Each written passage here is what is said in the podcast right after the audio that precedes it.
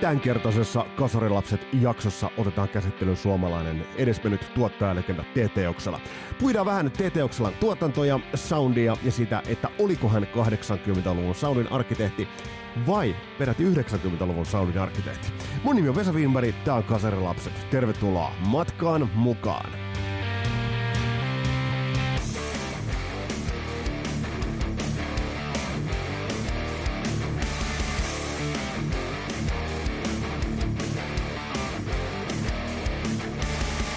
Helvetin iso kiitos teille kaikille kaikista palautteista, mitä tuli tuossa hiljattain, kun Spotify julkaisi tuon vuosikoosteessa 2020.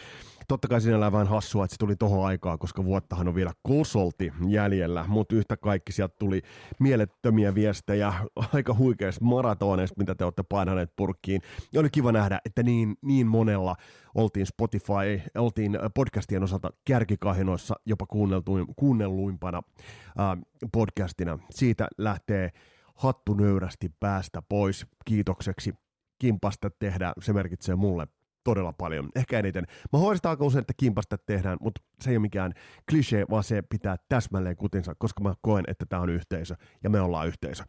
Äh, sen verran tulevista jaksoista äh, ja vieraista, nimittäin mulla on tulossa pari mielenkiintoista vieraista tuleviin jaksoihin. Äh, nimittäin Kiss Army Finlandin kantavia voimia. Marko Syrjälä, Kiss-fani ihan siis niin kuin kovimmasta päästä, vaikka mä tiedän, että siellä on paljon kis, kis diggareita, niin tulee vieraaksi ensi viikolla.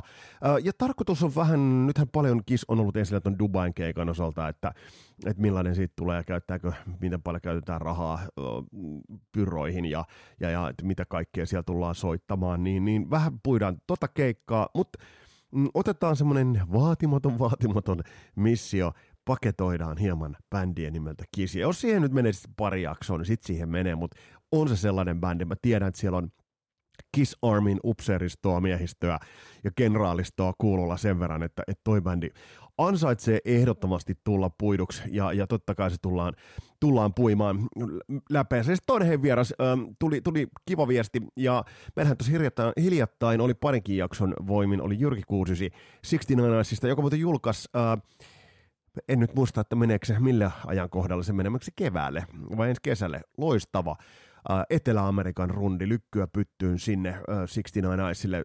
Varmasti todella siisti päästä keikoille jälleen. Ää, niin vieraaksi on tulos ja viesti tuli ää, Jussi Kuusysiltä ja, ja, ja tuli, että, että ollaan hänenkin podcast-kärkikahinoissaan.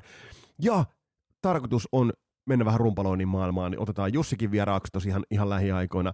Ja puidaan vähän, mehän jo Joni Takalon kanssa puitiin rumpaleita, mutta mennään vähän syvä, syvemmälle grooveen, mennään vähän syvemmälle siihen, että mitkä on niin ne Jussin omat, omat niin kuin ikoniset idolit ja esikuvat, mitä tuossa rumpalointiin tulee. Ja kun nyt puhutaan Kuten mitäkin tuossa rumpalit-jaksossa korostin, niin, niin se teatraalisuus on helvetin tärkeää. Ja, ja sehän on Jussin soitossa myös erittäin isossa roolissa ollut aina ja puhutaan vähän siitä, että mi- miten se rakentuu, miten se tehdään, miten tietosta se on ja mitä otetaan sieltä, mitä otetaan täältä. Ja sitten Sami ehdotti Facebookissa hyvän juomapelin, aina kun mainitaan DAD, niin pitää ottaa huikka. Se käynnistetään. Nyt nimittäin käynnistyi DAD-juomapeli. Aina kun mainitaan DAD, DAD, niin, niin silloin voi ottaa huikan. Se jakso on valmistelu, mutta mä paljastan teille nyt sellaisen salaisuuden, että minkä takia tässä on kestänyt niin helvetin kauan. Mä oon käynyt äm, bändin PR-osaston kanssa keskustelua, että me saataisiin Bintzerin veljeksistä jompakumpa vieraaksi. Sinne on viestiä välitetty. Ja pitää ymmärtää se, että se some, mikä bändillä on, niin sehän ei tarkoita sitä, että bändin jätkät itse sitä pitävät. Mutta mulla on siis hakusessa Jakob tai Jesper Bintzer, jompakumpa, että päätäisiin ihan päästäisiin puimaan miesten itsensä kanssa toi, että millainen story toi DAD on ollut. Uh, Mutta jos nyt sieltä nyt ei sitten suvaita vieraaksi tulla, niin sitten sit mä kyllä ton DAD-jakson teen. Ja muistakaa nyt, että aina kun tässä nyt on mainittu se DAD, te olette voineet ottaa sen huikan. Eli käyttäkää tämä tilaisuus hyväksi, tämä ei toistu. Mutta nyt mennään itse asiassa tämän päivän aiheeseen.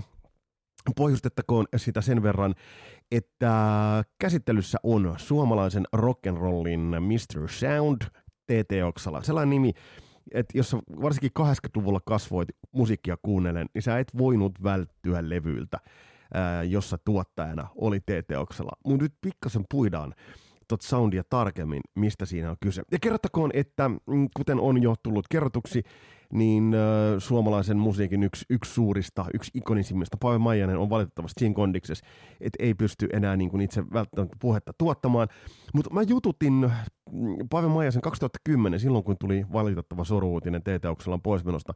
Äh, mä jututin Paave Maijasen silloin, me puhuttiin nimenomaan TT-okselasta. Millainen hän oli tuottajana, muusikkona ja millainen hänellä oli se soundi, oma signature soundi, näin voidaan sanoa.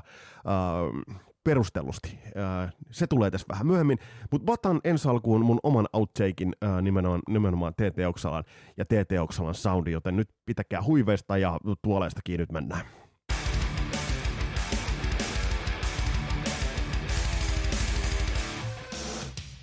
Ehkä ravistuttavin, ravisuttavin kokemus itselle kasarilla oli, oli Sielunveljet äh, soundillisesti. Se ei ollut sitä musaa, mitä mä millään tavalla kuuntelin. Se oli pikkasen friikkiä. Mä tiesin, että siellä oli ollut Hassisen kone ja, ja niin kuin Suuliskan punkkarit oli sitä kuunnelleet. Äh, mutta sitten oli siekkarit, jota kuunteli kaikki äh, sellaiset niin kuin, pikkasen sofistikoituneemmat ja vähän bohemimmat, että me heavy ei tätä kuunneltu. Mutta jumalauta, tämä soundi teki vaikutuksen. Öö, onhan toi karmeeta lanaa, mistä mulla nytkin menee öö, iho kylmille väreille. Nimittäin kun tässä puhutaan sielunveljen karismaattis shamanistisesta nelikosta, Ormat ja kumppanit siellä, Forsmanit ja, ja, ja, ja muut vääntämässä, niin toi soundihan oli järkyttävän iso. Rummut, rummus on tuollaista geittiä, myös tilaa isosti. Kitarat grindaavat helvetin mm, ö, sielukkaasti ja tosi, tosi niin kuin vahvalla ilmeellä, ja siihen päälle lasetetaan Ismo Alangoon yberkarismaattinen laulu. Eli tämä soundihan on niin kuin vertaansa vailla. Tämä on likipitään sellaisessa niin kuin soonisessa, voisin sanoa, sellaisessa äänellisessä kauneudessa, tämä on likipitään rujon, ruman, brutaalin kaunista. Noin rummut on niin, kuin niin överiksi vedetty. Tämä alkoi antaa pikkasen osviittaa siitä, että mikä se TT Oksala soundi oli. Sitten kun alettiin niin kuin kuunnella levyjä, ja alettiin nostaa musaa, niin tämä nimi alkoi vähän niin kuin pulpahdella ikään kuin kaikkialta. Me oltiin Tampereen luokkaretkellä kutosen jälkeen ja silloin mä Epekseen, marssin kurkona Epekseen ja, ja silloin ostin uh, Zero Ninein, uh, kuten tuossa Kepa Salmerinen jaksossa niin kuin kuultiin, Zero Ninein White Lines-levyn, uh, ja tämä soundillisesti oli sitten niin kuin jotain ihan niin kuin, vähän niin kuin toista. Kuten mä sanoin, uh, niin kuin varhaiset Suomi heavy bandithan olivat vähän niin kuin sillä kintaalla, että aina piti sanoa se, että ihan hyviä suomalaiseksi. Uh, Mutta tämä oli toinen kohta, missä mulla alkoi niinku yhtäkkiä tulla. Tuliko tässä jo, jopa ekana uh, TT-oksella. Ja taas tämä valtava tilasoundi ja on, on muuten tilaa. Ai saatana noita iskuja, tällaisia niinku orchestral hits. Tuleeko uudestaan? Ei. Uh, mutta tämä oli toinen, toinen semmoinen eh, niinku esimerkki, eksemplari itselle, että, että niinku, mistä, mistä oli kyse, kun puhuttiin TT-oksella soundista. Toki tohon aikaan ei ollut internettiä, että olisi voinut sillä tavalla perehtyä tarkemmin tuohon niin TTn soundiin, mutta yhtäkkiä se vaan alkoi tulvia kaikkialta. Mä muistan sen, kun menin levykauppaan, mä ostin C-kasetin, Perkyntin Backseat. Perkyntin äh, ykköslevy oli tullut jo tutuksen takia, totta kai voittivat Rockin SM ja, ja siinä oli Vaspin rumpalin näköinen rumpali. Uh, Mutta sitten tämä kakkoslevy soundillisesti, Backseat, sama efekti, kun puhutaan tuossa Sielunveljen peltirummussa ja Lamourha-levyssä. Tässä tulee nyt jo yksi semmoinen vihje siitä, että mikä teki TT Oksalan soundin. Mutta kun mä tuossa niinku hiljattain ja tätä kun valmistelin, kuuntelin sekä Lamourhan että Backseatin lävitse niin soundillisesti nämä ovat pitäneet kutinsa helvetin hyvin. Ja, ja kohta tullaan, niin kun mä, kuljettelen pikkuhiljaa siihen, että mikä on tämä mun oma outtake siihen, että mikä on se TT Oksalan sound, mikä sen itse asiassa loi. Erittäin työllistetty, työllistetty tuottaja. Te löydätte biografiaa, että muut te löydätte tuolta kyllä internetin äh, maisemista, mutta jos nyt lähdetään siitä liikkeelle, että et, et siis... Mm, äh, Tuossa Paven haastattelussa mennään vähän siitä, että mikä se niin hänen musiikille niin taustansa ja historiansa oli, mutta totta kai hän lähti muusikko ja kitaristi pohjalta. Ja kun täältä omasta muistiinpanovihkosta niin kun katselen, niin tämä on ihan aika huikeaa on se, että kun T.T. Oksala mm, sitten Joutsenon laulumaalta, Karjalan laulumaalta suuntas stadiin, niin, niin esimerkiksi tämä Radio Storm-levy, minkä hän julkaisi, tämä ensimmäinen soololevy, jossa muuten oli maininta, se oli hauska. Ähm, mä oon nähnyt sen vinyylin kerran omissa handussa ja niin kuin siinä lukee, että Teete Oksala, The Sound of the 80s, 80-luvun soundi, oli muuten aikamoinen profetia, pakko sanoa, että siinä mielessä kyllä niin kuin ihan kutinsa, kutinsa osui. Mutta siis tämä ensimmäinen levy, mikä hän teki, tämä Radio Storm, Storm Band, mutta Radio Storm oli se levy, oliko se nyt vuonna 80. Kelatkaa näitä muusikoita. Upi Sorvali, Jukka Gustafsson, Pave Maijanen. Et kyllä se niin kuin sanotaan ihan eturivin sepät sai niin kuin jo muusikkona ja se kertoo siitä, että tuolta pohjalta hänen oli hyvä lähteä rakentamaan sitä tuotannollista puolta. Eli nimenomaan niin kuin tuottajan, tuottajan uraa. Ja kun tässä ollaan törmätty näihin näihin ää, tuottajiin tuolta maailmalta. Mulla on tässä mun tie- tietokoneella työpajalla sen verran, voi nyt yhdestä niin kuin tekeillä olevasta jaksosta paljastaa. Mulla komeilee täl- tätä nykyään huuhkailta näyttävä Michael Wagner, josta tulee oma jaksonsa tuota pikaa. Niin, niin kyllä näillä on niin kuin mielenkiintoinen tausta näillä ää, näillä parhailla tuottajilla, että heillä on sopivasti sitä muusikkoutta siellä taustalla. Michael Wagner, Bob Rock, Tom Werman. Tom Werman taas muuten itse asiassa olla vähän vähemmän. Mutta sitten tulee TT Oksala. Matt Lang, niin ikään kaikilla on sitä muusikkoutta, niillä on se tausta, he tietävät, että tavallaan, että miten, miten, uh, mistä se luomisvoima niin musiikkiin lähtee. Niin se on ollut niin kuin helppo, helppo lähteä sitä kautta niin etenemään. Ja, ja tavallaan niin kuin ymmärtämään ja rakentamaan sitä musiikkia. Mutta sitten jos nyt palataan vielä tuohon ihan niin kuin alkuhistorian hämäriin TT Oksalan uralla, niin, niin onhan ne sit tällaiset uraloikat, että olihan sellainen golden boy – jos nyt niin sanotaan. Että et siis kun kaverit tulee Joutsenosta stadiin, niin ottaa kyllä ottaa tontit haltuun aika huolella. Nimittäin ton ihan All-Star kokoonpanolla tehnyt sololevyn jälkeen liittyy piirpaukkeeseen. Se oli jotenkin niin kuin minusta, musta aina sillä jotenkin niin kuin utunen ja usvanen ja vähän niin kuin jolta,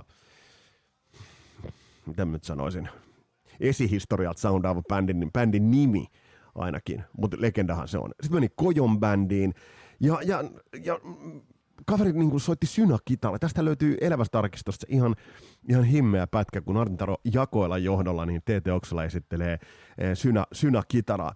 Mutta ensimmäinen tuotettu levy, nimenomaan missä TT Oksala toimi tuottajana, niin, niin oli Sig yhtyeen eh, Unelmia-levy. Ja sieltä löytyy niin kuin, esimerkiksi biisi Ludwig van Beethoven. Et siinä mielessä, ää, eh, niin tässä, tässä nyt on vähän niin kuin sitä sellaista, kuunnelkaa nyt trumpuja siellä on vähän vielä sitä sellaista niin kuin Suomirokin esihistorian Mik- Lahden Mikrofoxin niin kuin sellaista niin kuin, ö, läsähtävää virppa-soundia, mutta yhtä kaikki, niin, niin tämä oli jo, mä muistan kun tämän itse kuuli aikoina, niin tämä sound niin kuin yllättävän hyvältä. Et, et, tota, et, et, Tämä oli se, että missä, mi, mi, mihin TT Oksala otti ensimmäisen askeleen niin tuotannollista ja tuottajana. Mutta sitten näitä alkoi tulee, ja kun kaivaa tämän hänen CVnsä esille, ää, niin siellä on Esa Saarisen filosofialevyllä, hän on soittanut kiipparit, ollut ää, engineer, eli hanikoissa miksannut, sovittanut. Mutta sitten tämä Sigin levy oli siinä mielessä mielenkiintoinen, että tässä hän oli ää, tuottaja ja basisti. Sitten on tämmöinen Rocket Codin Steel jäänyt itselle ihan, ihan tuntemattomaksi, pitää muuten toi kaivaa. Uh, mutta ensimmäinen oli sitten tosiaan tämä Zero Ninein uh, White Lines, ja tämä oli ehkä niinku semmoinen niinku korkeamman profiilin korkeamman profiilin levy, ja tähän myös Kepa Salmerinen äh, palaa tuossa Zero Nine jaksossa, käy kuuntelee sieltä. Mutta tähän on mielenkiintoista, että Zero Nine oli käynyt äänittämässä muun muassa Ajan Gillanin kanssa Lontoossa. Ajan Gillanin osuus taisi jäädä kyllä aika marginaaliseksi siinä. Mutta yhtä kaikki, että et oltiin käyty jo vähän maailmalla äänittämässä, ja sitten kun aletaan tekemään sitä levyä. Ja Zero Nine nosti profiilia aivan törkeästi. Että sehän tuli silloin meidän heavy tietoisuuteen, tuli niin kuin tämän, tämän White Lines-levyn myötä tuli. Ja tämä tää niinku soundi, silloin sitä mietittiin, että onko tämä onks tää nyt sitä, niinku sitä maailman isoa soundia. Mutta mut, palataan siihen analyysin paikkaan tuota pikaa, mulla olisi hirveä kiire painaa sinne. Mutta mut, tämä ura lähti rakentumaan mm, niin pala palalta.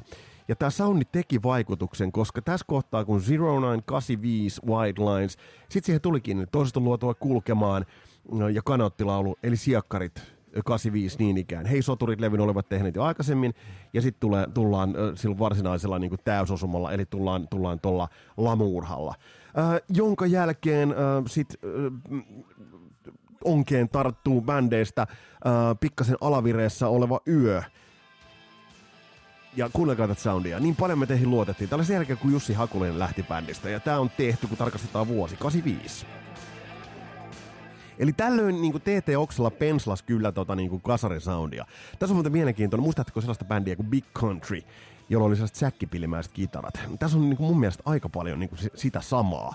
Eli, eli, eli helisee, helisee, kivasti helisee. Mutta nämä oli myös niitä samoja aikoja, kun musta tuntui, ja silloin ei ainoastaan minusta tuntui, vaan kun alkoi katsomaan niitä levyjä, niin sitten sit, äh, vakioasiakkaiksi äh, TT Oksalalle jäivät, ja, ja, ja, ja jäivät Sielunveljet, Yö, mm, Pergynt, äh, Zero Nine, ja sitten siihen tuli lisää, vielä tuli muun muassa Boygot. Ja, ja tahtilevyjä, mitä tolloin TT Oksala on vuositasolla tehnyt. Mutta niinhän se menee näillä huipputuottajilla, mistä, mistä mä oon aikaisemminkin jutellut. Martin Birch esimerkiksi. Se veti ihan back to back, se veti, veti niitä levyjä ja julkaisi. Uh, mutta täällä kun se soundi alkoi niinku muotoutumaan, mutta se alkoi myös, voidaan sanoa, että se alkoi niinku samankaltaistumaan. Ja, ja tässä tultiin nyt siihen vaiheeseen, jolloin alettiin puhua siitä TT Oksala soundista kaikille se ei välttämättä ihan niin kuin toiminut. Et, et, tähän, ajatellaan tätä yön soundia, niin yön soundihan parani ihan niin kuin huomattavasti sen myötä. Mä muistan, kun tämä jopa hämmästytti mua silloin, että kun Hakulinen lähti, niin yö teki niin kuin parhaalta soundaavan levyn ikinä. Mutta tämähän on ihan klassinen TT Oksala soundi. Eli siellä on tommonen gay, ton ajan gay-tattu, semmonen virppa, kuunnelkaa. No nyt sitä ei tietenkään tuu, no se tulee iso kertsi. Tämä oli aikansa soundi. Tämä oli aikansa soundi. Tässä täs kuulee sen, että, ja on aina, aina mielenkiintoista kuulla se, että kun, kun joku juttu on kova just silloin, niin miten paljon siihen sitten niin kuin tartutaan ja miten paljon siihen sitten niin kuin napataan, napataan kiinni. Tästä kuulee just nimenomaan sen, että se Big Country oli silloin niin kuin tohon aikaan yllättävän iso. Ähm, ja niillä on The Sear ja Crossing on, on sellaisia klassikkolevyjä, sitten ehkä Peace in Our Time ei, ei enää niin. Mutta työ jatkui, eli on oikeastaan tuon vuosikymmenen loppuun saakka, kasarin loppuun saakka, niin tämä linjasto niin piti kutinsa aika hyvin. Eli nimenomaan siekkarit, ö, sitten Pergynt, Zero Nine, etc. pitivät, pitävät niin kutinsa. Kyllä mä muistan silloin miettineeni muutaman, muutaman levyn kohdalla, että osuuko tämä nyt ihan niin kuin ytimiin. Että et jos ajatellaan esimerkiksi äh, per, No-levyä, niin, niin okei, no siinä nyt ehkä biisit, se oli, se oli niinku sen debyytin jälkeen, se vaan oli helvetin huono levy. Me kuunnelkaa nyt näitä, näitä rumpusauteja. Tuommoisessa helvetinmoisessa tilas oleva, mutta kuitenkin tuommoinen, niin sinällään tuo, onko tuo nyt Marko Kainulainen rumpus, niin sinällään se soundi on ihan hyvä. Mutta sen mä vaan muistan, että ei tää nyt, tää nyt ihan niinku, ja, niinku, ei tää nyt ihan niinku lähde. Mä nostasin itse, nostasin äh, siekkarit, perkynt, ja sitten äh, nostasin ehkä kun vielä sitten niin kuin lisäksi nostasin Intrigue-levyn, joka on sitten niin kuin huikea soundillinen kokonaisuus. Mutta äh, tässä nyt tullaan siihen, että kun Kasarin soundista puhutaan ja TT Okselasta, niin mielenkiintoisen vertailun tähän tilanteeseen antaa se, kun tarkastellaan, että millainen muutos niin TT Oksalan karjärissa tapahtui 80- ja 90-luvun vaihteessa.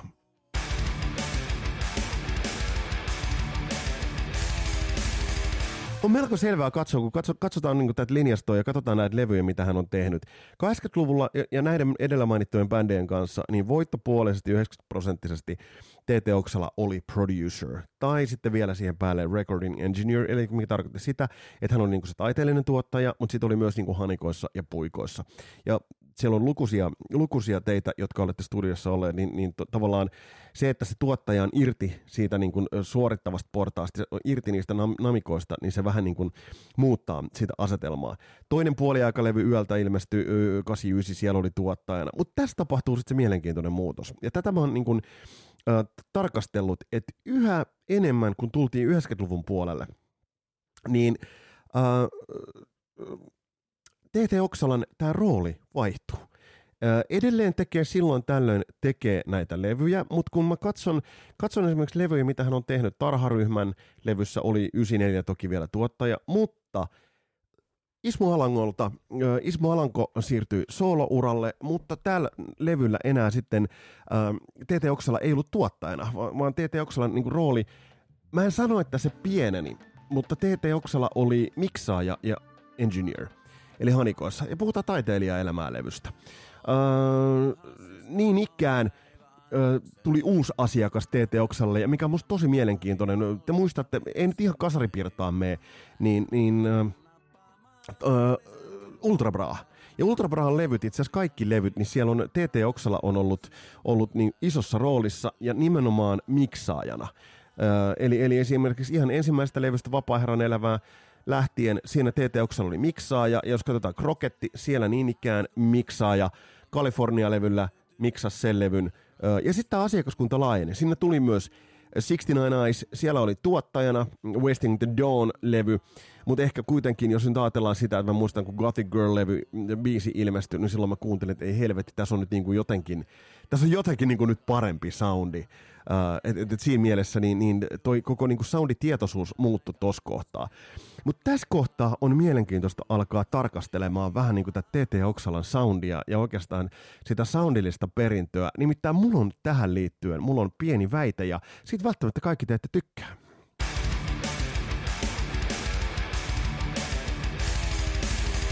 Tai mistä mä tiedän, mistä kaikesta te tykkäätte, mutta kyllä mä, kun, kun mä oon kuunnellut TT Oksalan tuotantoa 80-luvulta, niin hyvin monesti kuulee sen, että suomalainen studiotekniikka ei ollut ihan ajan tasalla. Kun puhutaan TT Oksala soundista, niin mä heitän teille kysymyksen, onko silloin TT Oksala soundi enemmän sitä bändiä vai onko se nimenomaan TT Oksala Mä avaan tätä vähän. Mm, kun kuunnellaan vaikka Perkyntin Backseat-levyä tai kuunnellaan Lamourhaa, niin, niin siinä se bändin oma soundi on niin vahva, että se olisi soundannut helvetin hyvältä jopa ilman sitä tiettyä tuottajaa. Mä tarkoitan sitä, että jos ajatellaan se luomiskiimassa oleva sielunvelit, joka on tullut studioon äänittämään Lamurha-levyä, niin, niin tos kohtaa ähm, se on ollut enemmän sen bändin suuruutta kuin TT Oksalan suuruutta. Totta kai TT on ollut iso rooli, mutta sama homma Perkyntin kanssa. Eli Perkyntillä äh, sama homma, että se oli niin alkukantainen, niin luomisvoimainen trio, ajatellaan niin kuin, joka pohjastella niin blues, rock, Motorhead-osastoon, ja, ja jokaisella soittajalla, ajatellaan Churchia, Nickiä ja Twist Twistia, on niin helvetin kova sounditaju. Että tuossa kohtaa äh, tuottajan rooli on ollut, ollut ohjata sitä oikeaan suuntaan. Se on vähän sama kuin katsoin Michael Wagnerin haastatteluja, jossa niin häneltä kysyttiin, että, että mitä hän ajatteli, kun hän kuuli ensimmäiset demot Master Puppetsiin. Sanoi, että loistava. Hän tiesi jo siinä vaiheessa, että siitä tulee hyvä. Bob Rockilta kysyttiin, että, mitä hän kuuli, kun hän kuuli ensimmäiset demot mm, Black Albumia varten. Hän sanoi, että hän tiesi, että se, on, se, että se oli jo valmis silloin. Sanoi, että esimerkiksi But True oli niinku tempoa, myöten se oli niin kuin tavallaan taskussa jo tässä vaiheessa. Ja sitten kun otetaan tarkasteluun nyt jälkijättöisesti ja retrospektiivisesti otetaan tarkasteluun esimerkiksi Zero Nine-levyt, niin kyllähän noista kuulee aivan selvästi, vaikka ne on hyvää tekemistä, hyviä soundeja sinällään. Mutta kun sä vertaat niitä ton ajan ulkomaisiin vastaaviin levyihin, niin kyllähän takamatkalla oltiin. Ja TT Oksala on varmasti studiossa räiminyt kasaan sen, mitä on kyennyt niillä studioilla. Me ollaan täällä Finvoxeilla muilla vedetty, mm, mutta suomalaiset studiot olivat pitkältä niin kuin, takamatkalla. Et ei, ole, ei ole mikään ihme, että silloin, äh, siinä mielessä niin, niin kuin nyt lähdetään Hololan Petraksille niin kuin, äimistelemään äänittämistä tai, tai tai, tai mennään Teemu Aallolle tuonne Karhulaan tai minne, minne sitten niin kuin mennäänkin, ää, niin, niin to, ennen 80-luvulla, niin kun, kun homman lä- meinas lähtee isolleen, niin lähdettiin ulkomaille. Minkä takia? Sen takia, että ää, kuten tuosta niin Sigin esimerkiksi kuultiin, niin se, se Microvox, kusinen Microvox-soundi, niin se, se siellä jossain niin kuin taustalla kuitenkin edelleen oli. Ja nyt kuunnellaan esimerkiksi noita niin kuin Zero Ninein levyjä, niin helvetin hyvää tekemistä, ei kahta sanaa, mutta jos nyt ajatellaan 85 tulleita levyjä, niin kaikkinensa niin on, on aika perusteltua sanoa, että siihen aikaan, että Never Stop Running niin kuin fudaa todella hyvin. Mutta tää, tääkin niin mielenkiintoinen, mä tätä kuunnellut, niin kuin, tässä pohtinut ja puinut.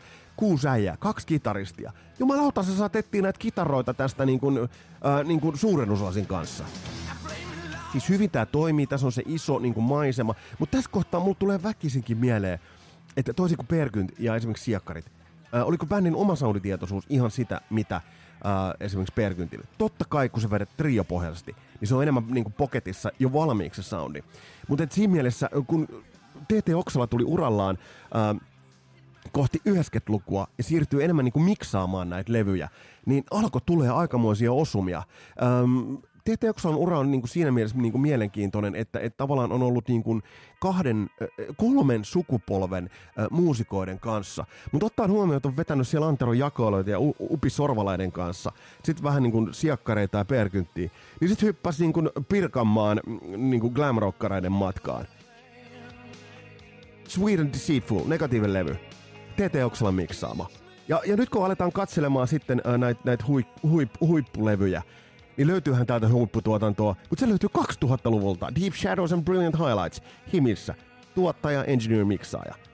Mm, et sen sijaan, että TT Oksalasta puhutaan ähm, kasarisoundin tekijänä, kasarisoundin äh, isänä. Mä puhuisin TT Oksalasta ehkä enemmänkin suomalaisen soundievoluution isänä. Suomalaisten soundien ja suomalaisen sounditietoisuuden kehittäjänä pikemminkin enemmän kuin kasarilla. Musta noin kasarituotokset, mm, silloin kun ne osu, ne olivat bändin, bändin suuruutta ja sounditietoisuutta, mutta kun tultiin äh, tuosta 90-luku heittämällä ja tällöin TT Oksala työskenteli Kerkko Koskisen kaltaisten ähm, äh, musiikin visionäärien kanssa, vaihto sieltä niin kuin 69 Icein suuntaan, yhtäkkiä äh, miksas Fintelligenssin renesanssilevyn. Sitten taas vähän äh, Ultrabraata, Suburban Drivea miksas, sitten tuottaa himin. Niin kyllä TT Oksala Unohtakaa se, että hän on kasarin soundi. TT Oksala on suomalaisen rock soundin evoluution äh, isä. Ja TT Oksala on auttanut meitä niinku tajuamaan sen. Ja sit, no, mä, siis, mä laitan tämän listan jakoon, mutta päästään tästä ihan kaikkia. Sieltä löytyy Lordin Gate Heavy, loistava, loistava levy, edelleen mun, mun Lordin suosikki. Sieltä löytyy Himin Sacrament uh, remixaus, sieltä löytyy mm, tosiaan Negativen kanssa useita levyjä, uh, Brother Fire Tribea, et cetera, et cetera. Ja sieltä löytyy sitten vielä niin kuin, um, Michael Monroekin kanssa tehnyt töitä töitä, niin, niin tässä on se TT Oksalan hienous. Tässä on se TT Oksalan finesse, eli, eli niin kuin tässä taustalla soi ja kuunnellaan esimerkiksi negatiivia. Niin miettikää tätä kuunnellessa, että TT Oksala jalosti sen sounditietoisuutensa kolmen sukupolven muusikoiden kanssa ja sai meidät luottamaan omaan soundimme. Suuri kiitos TTlle ei mene peltirummun niin rumpu, rumpu siitä niin geittivirvelistä ja isosta tilasta ei mene siitä, siihen, vaan suuri kiitos TT Oksalalle ja terveys sinne yläkerran niin kuin studiokonsolin taakse. Menee nimenomaan siihen, että TT Oksala sai meidät suomalaiset luottamaan siihen, että me osataan tehdä helvetin hyvä soundisia levyjä. Ja se on paljon se, kun otetaan huomioon, että miten paljon niin kuin rupista kamaa tehtiin esimerkiksi 80-luvulla. Mutta nyt on hei aika päästää Pave Maijanen ääneen. Ja tämä haastattelu on tehty 2010 silloin, kun äh, TT Oksala, tieto TT Oksalan menehtymisestä tuli. Ja silloin ähm, silloin mä puhuin pitkään Paven kanssa muistakin asioista, mutta siis puhuttiin TT Okselasta. Ja, ja mä kysyn muun muassa siitä, että, että, että, että millaisena ää, Pave muistaa TTn kohtaamisen niin kuin ihan ensimmäistä kertaa. Mä muistan jonkun Rokin SM-kilpailut kultiksella, tai siis tämä loppukilpailu, jossa oli, jossa oli jonain vuonna, mä en muista, mä saatoin olla jopa tuomaristossa, en ole varma, mutta – jonain vuonna, siis 70-luvulla, oltiin tota, äh, Kultiksella. Siellä oli bändi, joka oli, joka oli varmaankin siis Joutsenosta. Sitten mä panin merkille sellaisen kaveri, joka, joka soitti tuota vähän kaikennäköisiä härveleitä kitaroiden lisäksi. Oksalla oli silloin semmoinen, semmoinen hämmästyttävä voisiko sanoa pienois-syntetisaattori, joka jälkeenpäin kun mä kysyin TTltä, että mikä, mikä vekotin se oli, niin, niin TT oli sen tilannut suurin piirtein jostain Melody Makerin takakannesta niin kuin Englannista. Se oli semmoinen lähes taskuun mahtuva juttu, jota soitettiin tällaisella, tällaisella metallipuikolla. Ja se oli, se oli siis se oli syntetisaattori ja, se oli, ja TT soitti siellä kisoissa siinä, sitä juttua ja, si, ja siinä, oli, siinä oli todella erikoinen, ihmeellinen soundi. Ja silloin rupesin tuumia, että, että mikäs ihmeen jätkä tämä on. Että tämä tulee tuolta, niin kuin, niin kuin sanotaan, meidän nurkilta. Sitä mä en muista, että miten tämä bändi menestyi siinä hommassa, mutta TT Oksala jäi silloin mieleen.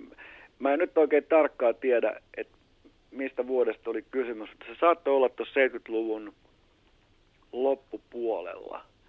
Et kyllä, kyllä TT oli, oli jo, jo niin, ainakin mulle 70-luvulla jo semmoinen, semmoinen äh, kevyesti hämmentävä hahmo.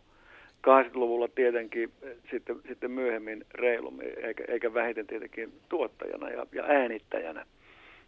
ja, ja nimenomaan äänittäjänä, sehän oli, sehän oli siis TTn tämä varsinainen ura, mutta, mutta kyllä 70-luvulla jo, jo pantiin merkille tämä naama. Mielenkiintoinen muusikko, mennään tuohon tuotantohommaan tuota pikaa, mutta jos katsotaan nämä projektit, bändit, missä TT Oksala soitti, niin tosiaan tämä, mitä kuultiin, Storm Band, niin kuin täällä tiedossa lukee, Pirpaukkeessa, Timo Kojon bändissä, Joo. Pekka Pohjola-grupissa, Hectorin Eurooppa-orkesterissa. Oliko Kyllä. yllätys se, että kaveri kuitenkin tuollaisten kiinnitysten jälkeen sitten lähti, lähti tuotantohommiin? No en, en mä tiedä.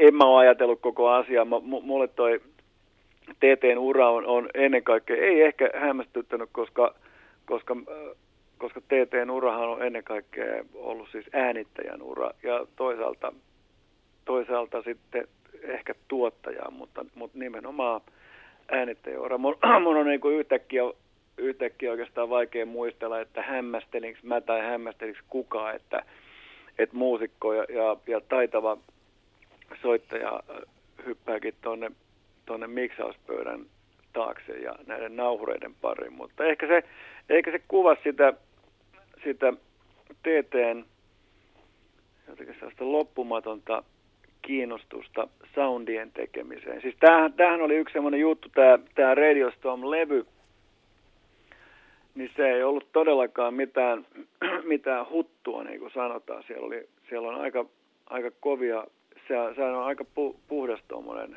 proge, proge-levy, ja, ja TT oli ensimmäisiä kavereita – jotka, jotka rupes nimenomaan oikein niin kuin vakavissaan touhuu syntetisaattoreiden kanssa. Ja, ja yksi juttu tulee mieleen, TT oli varmasti ainoana, ainoana soittajana Suomessa tämmöinen, mä luulen, että se oli Rolandin systeemi siis. Se oli tuollainen Les Paulin näköinen skitta ja, ja siihen, siihen kytkeytyvä syntetisaattori, tämmöinen Rolandin paketti ja se oli kyllä hurja se oli niin kuin avaruusasema se, se laitos ja, ja mä en oikeastaan, mä en ole kenelläkään muulla sen jälkeenkään nähnyt tällä, tällaista systeemiä. TT oli kovin kuumana tämmöisiin erikoisiin ja, ja nimenomaan ö, syntetisaattoreihin liittyviin soittimiin ja soundeihin. Tuosta kyseisestä kitarasyntetisaattorista löytyy mainio klippi Ylen elävästä arkistosta. Kannattaa käydä Aha. katsomassa, kun hän esittelee tätä kyseistä kapistosta. Mutta Pave Majanen, olet itse melkoinen velho myös ollut tuottamishommissa, ollut mukana jos missä. Tavallaan kollega tuottajana ja äänittäjä, nimenomaan äänittäjänä sitä alleviivasit, niin miten osaat jälkeenpäin arvioida sitä, tai miten arvioisit sitä, että mikä se TT-oksella soundi oli, mistä paljon puhuttiin? Niinpä niin. TT-oksella halusi halus tehdä enemmän ja jotain uutta, mitä, mitä täällä oli täällä, oli totuttu kuulemaan ja tekemään.